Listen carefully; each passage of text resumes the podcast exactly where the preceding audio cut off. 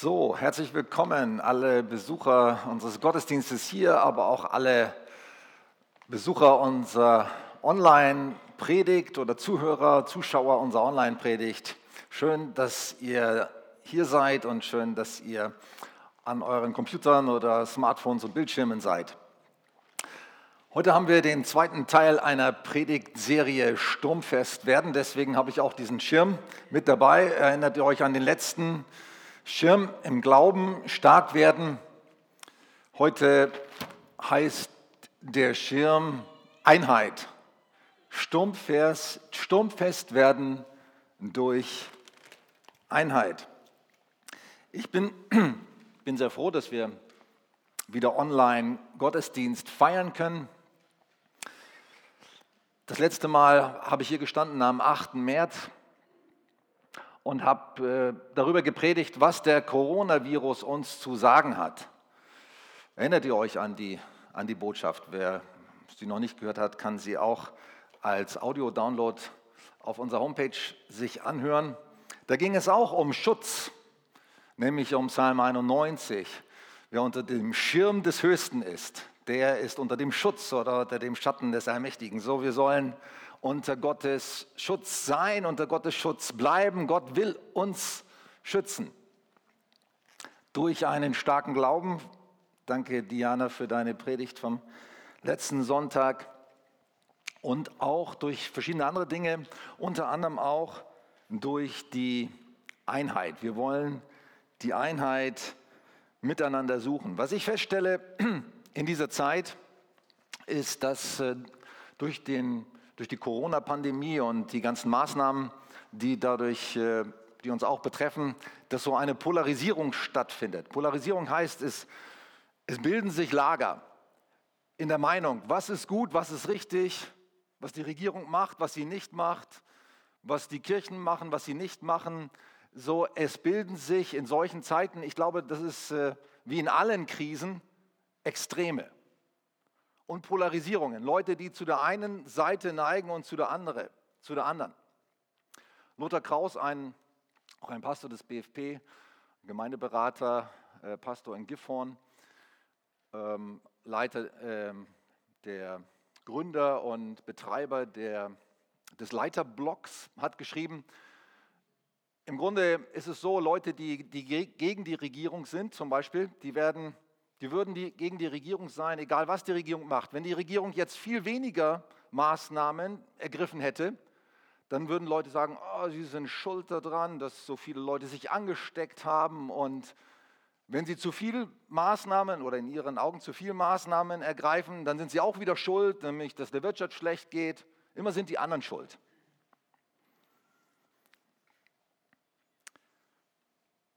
Ich glaube, dass es eine Gefahr ist, wenn wir uns polarisieren, wenn wir in Extreme gehen, sowohl als Gesellschaft, aber auch in der Gemeinde.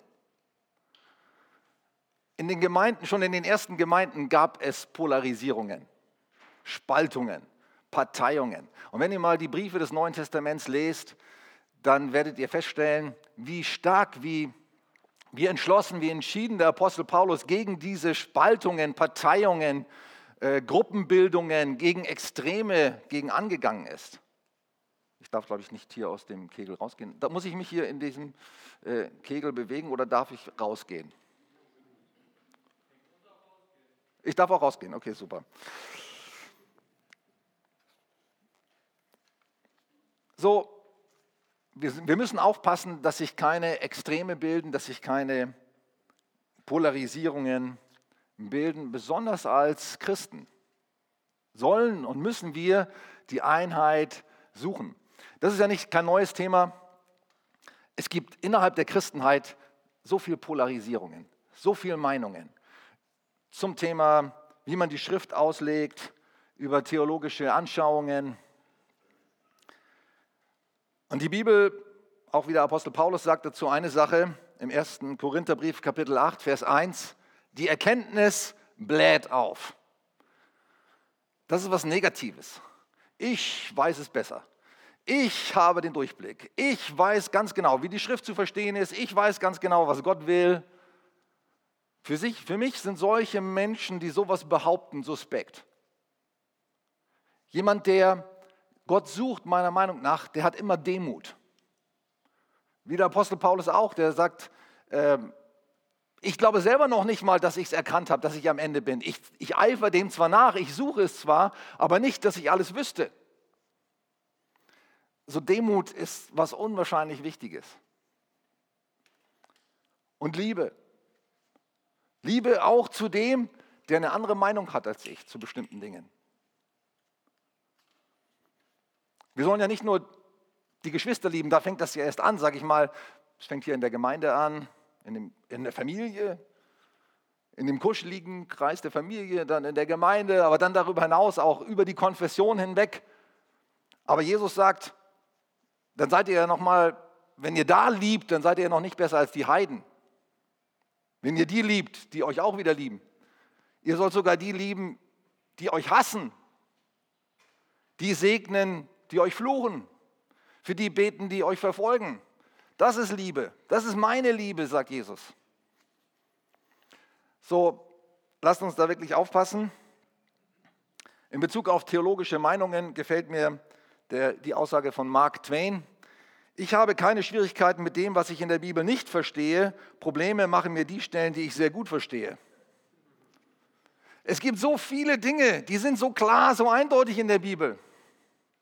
Lass uns doch mal da anfangen, das zu leben, das, statt uns zu streiten über Dinge, die so unwesentlich sind. Auch mit Christen aus anderen Lagern. Ich möchte euch ein prophetisches Wort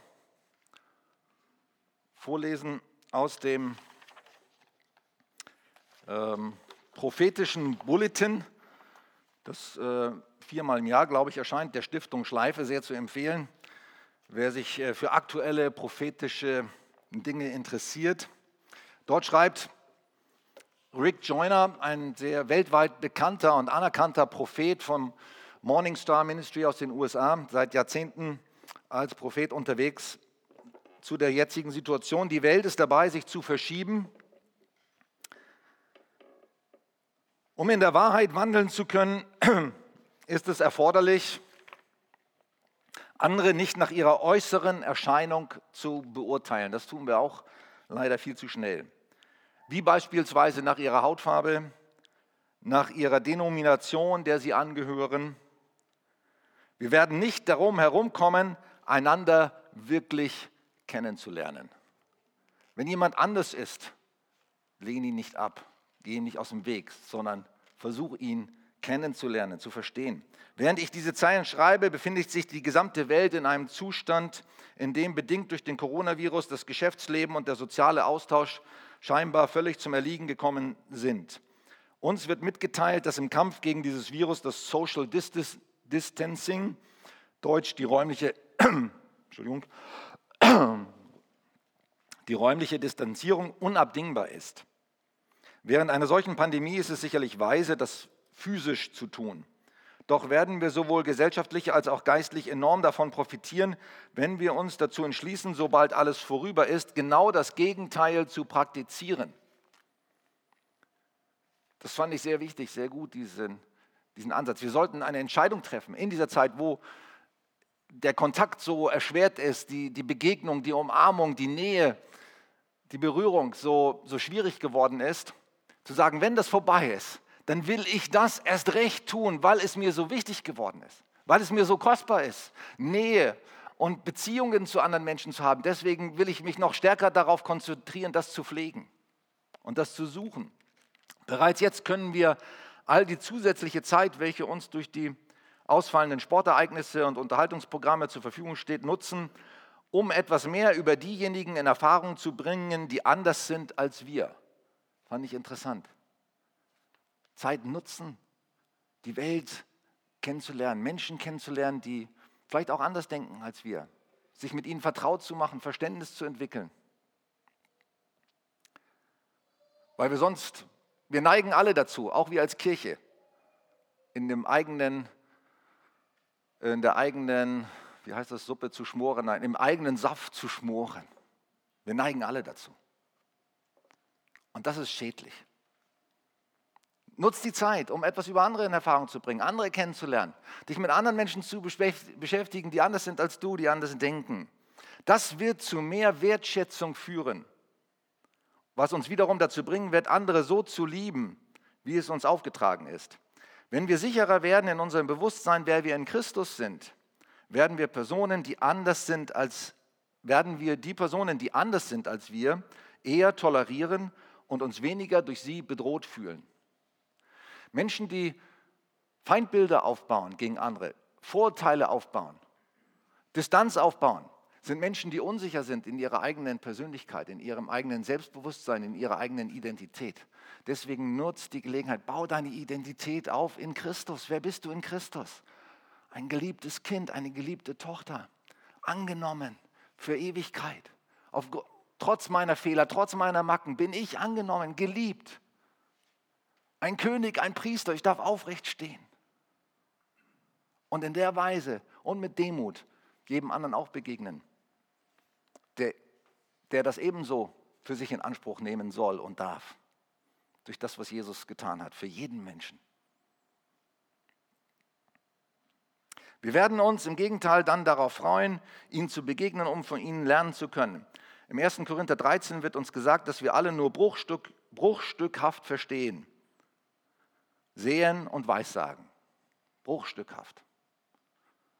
Das macht uns, gibt uns bringt uns in die richtige Haltung anderen Menschen gegenüber. Ist alles nur bruchstückhaft, was wir hier sehen und erkennen.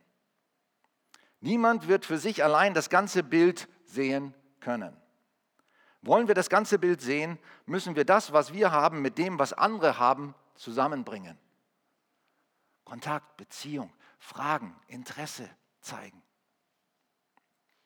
Gott hat uns so geschaffen, dass wir einander brauchen und das gilt für Nationen und für Denominationen und ich sage auch für Rassen, für, für ethnische Gruppen. Ich bin dankbar für die Vielfalt. Ich bin ein Befürworter der Vielfalt. Gesellschaftliche Vielfalt, kulturelle Vielfalt, nationale Vielfalt auch in, in unserem Land, Vielfalt in der Gemeinde von Menschen, Biografien, Begabungen, Persönlichkeiten, Hintergründen. Ich liebe die Vielfalt und wisst ihr, warum ich die Vielfalt liebe? Weil Gott die Vielfalt liebt. Schaut euch doch mal in die Natur um. Ist Gott engstirnig, einseitig, langweilig? Gott ist vielfältig in seiner Schöpfung. Bunt, kreativ.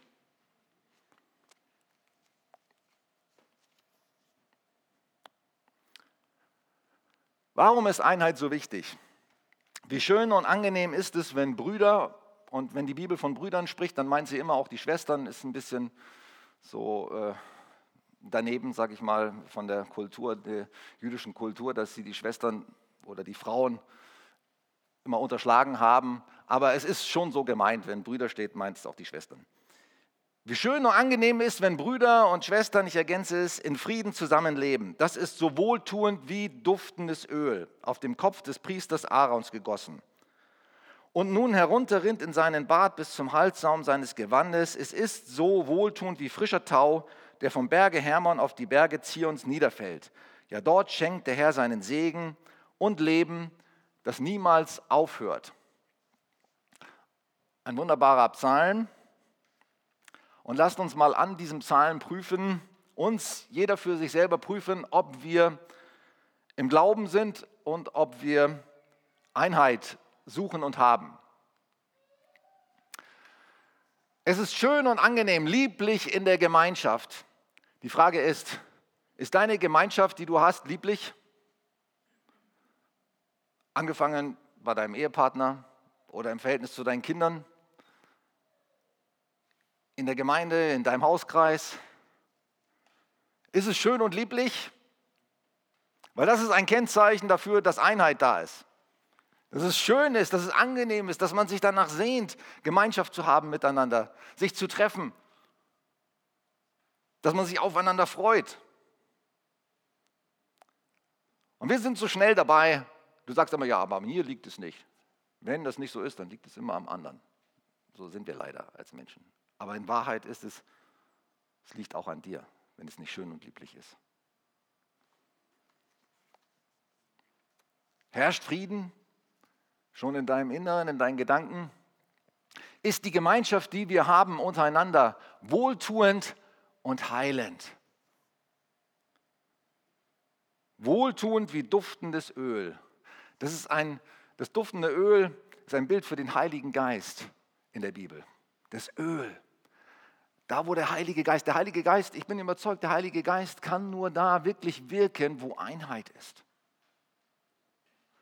Wo Spaltungen sind, wo Parteiungen sind, wo Unfrieden herrscht, wo negative Gedanken, negatives Reden übereinander da ist, da wird der Heilige Geist sich nicht wohlfühlen.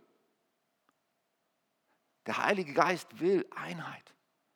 Er fühlt sich da wohl, wo wir Einheit suchen, wo wir Einheit praktizieren, wo wir Liebe üben, wo wir uns zur Liebe und zur Einheit und zum Frieden entscheiden und das lese ich später noch, heißt es im Epheserbrief, wo wir uns befleißigen. Das kostet auch Arbeit, das ist auch Mühe, Einheit zu suchen manchmal. Aber da kommt Heilung. Da wird der Heilige Geist. Möchtest du Heilung für deine Seele? Möchtest du Heilung für deinen Körper? Dann such die Einheit. Gehen wir aufeinander zu und werden dadurch erfrischt. So wohltuend wie frischer Tau, der vom Berg Hermon auf die Berge Zions fällt. Als ich in Israel war, das erste Mal, da hat mir der Barry Mevorach diesen Psalm erklärt und hat gesagt, es ist unmöglich, dass der Tau vom Berg Hermons auf die Berge Zions fällt. Weil die Berge Hermons sind ganz im Norden von Israel und die Berge Zions sind ganz im Süden. Der Tau vom Hermon kann nicht auf die Berge Zions fallen. Was ist damit gemeint? Er meinte, das ist ein, ein Pilgerpsalm, Psalm 131. Da sind die Leute aus dem Norden Israels, haben sich aufgemacht nach Jerusalem, um die Einheit mit den anderen Geschwistern und anderen Stämmen zu suchen. Und dieses, das meint dieser Psalm. Wenn der frische Tau, der von den Bergen Hermos auf die Berge Zions fällt, wenn Leute sich aufmachen, um gemeinsam in einem Mittelpunkt, und da komme ich gleich noch drauf, wer der Mittelpunkt ist, ihr wisst es aber schon, glaube ich, gemeinsam die Einheit zu suchen. Die Einheit ist nicht ein Ort, ein Platz, die Einheit für uns ist Jesus Christus. Wo Menschen sich aufmachen, mit anderen dieses Zentrum, diese Einheit zu suchen, da ist es erfrischend. Ich glaube, ich habe selten so eine erfrischende Zeit erlebt wie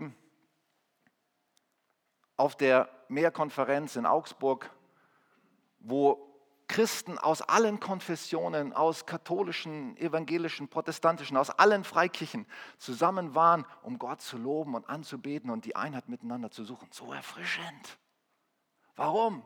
Weil Menschen sich aufmachen und aufeinander zugehen und nicht sagen, ich bleibe in meinem Lager, die anderen sind mir suspekt.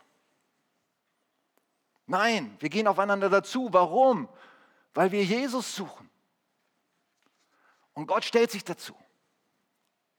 Und er schenkt seinen Heiligen Geist. Und wir erleben Segen und ewiges Leben. In Johannes 17 heißt es, das ist das ewige Leben, dass wir Gott erkennen und den, den er gesandt hat. Wenn wir uns nach Gott ausstrecken, auf ihn, wenn wir ihn mehr erkennen wollen, ihn besser kennenlernen wollen, dann rücken wir auch zusammen miteinander. Dwight Moody, ein bekannter Bibellehrer hat gesagt, ich habe bisher noch nie den Geist Gottes arbeiten gesehen, wo die Leute des Herrn gespalten waren. Ich habe noch nie den Geist Gottes arbeiten gesehen, wo die Leute des Herrn gespalten waren. Das ist krass. Und er hat viel gesehen. Wir müssen die Einheit suchen.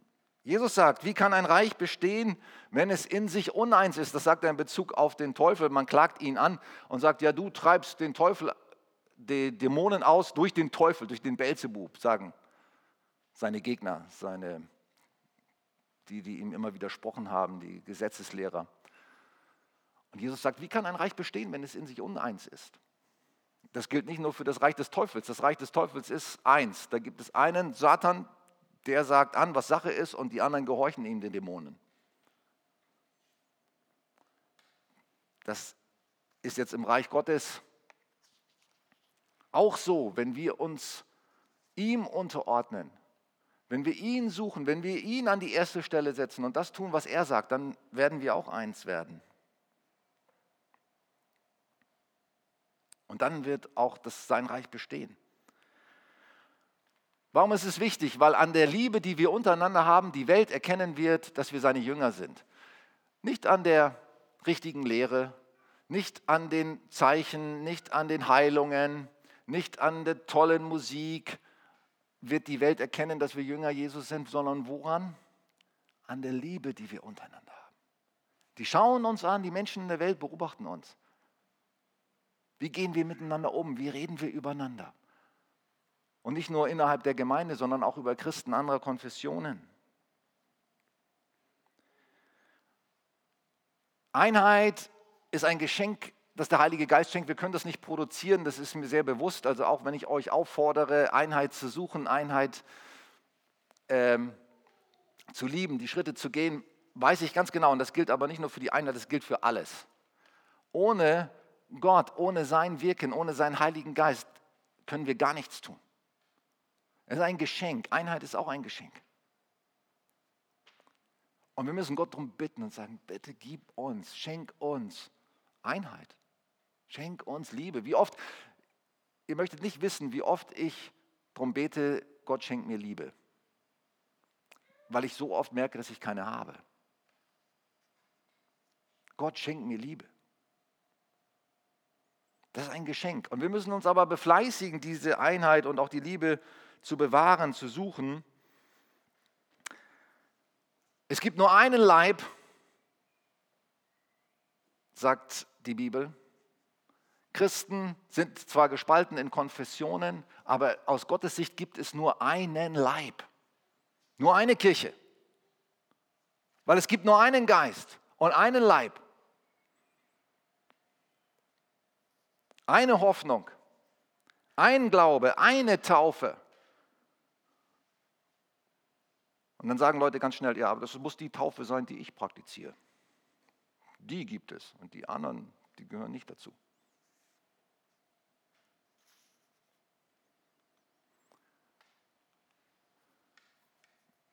So sollen wir alle zur Einheit im Glauben kommen, sagt der Epheserbrief weiter später, und zur Erkenntnis des Sohnes Gottes gelangen.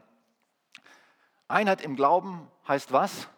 Nicht, dass ich in allen theologischen Auslegungen eins bin, das werde ich nie sein, das wirst du nie sein, das werden Kirche, kirchliche Ausleger nicht sein. Aber wo können wir Einheit im Glauben haben? In der Erkenntnis des Sohnes Gottes. Wer Jesus ist, was er getan hat, was er für uns bedeutet, was er für uns erwirkt hat. Dann werden wir zum vollkommenen Menschen und dann werden wir Christus in seiner vollkommenen Gestalt darstellen. Wow, wir können als Christen in dieser Welt Jesus darstellen. Und wir sollen ihn darstellen.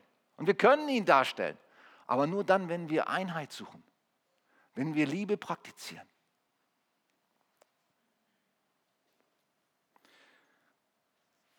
Ich muss aufhören. Einheit war und ist wichtiger als größere Ziele zu erreichen. Ist wichtig, um größere Ziele zu erreichen und wir müssen dazu viel eigenes aufgeben. Rechte, Ziele, Komfortzonen, Vorbehalte und Wünsche.